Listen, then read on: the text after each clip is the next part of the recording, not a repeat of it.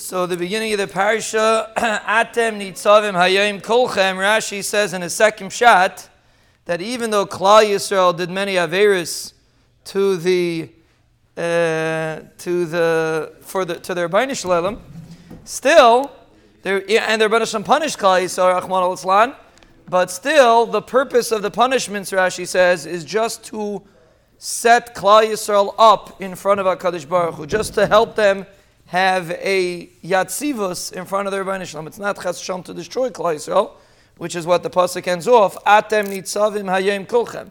You're still standing. You're sta- You're the last man standing, so to speak. That's the Rebbeinu Shalom told told Klal Yisrael. You're the last man standing, and that's the lima that a person sometimes gets uh, destroyed by chas v'shalom difficulties that he's experiencing. We have to remember that the purpose of these challenges is to make a person a better person, not chas v'shalom to break the person that we dive into the Baruch Shalom loyally dein But if a person Rahman Slan experiences an isayin, we have to remember atem nitzavim hayoim. The the uh, adversity is what helps a person be able to grow and to become a better person, changes his character.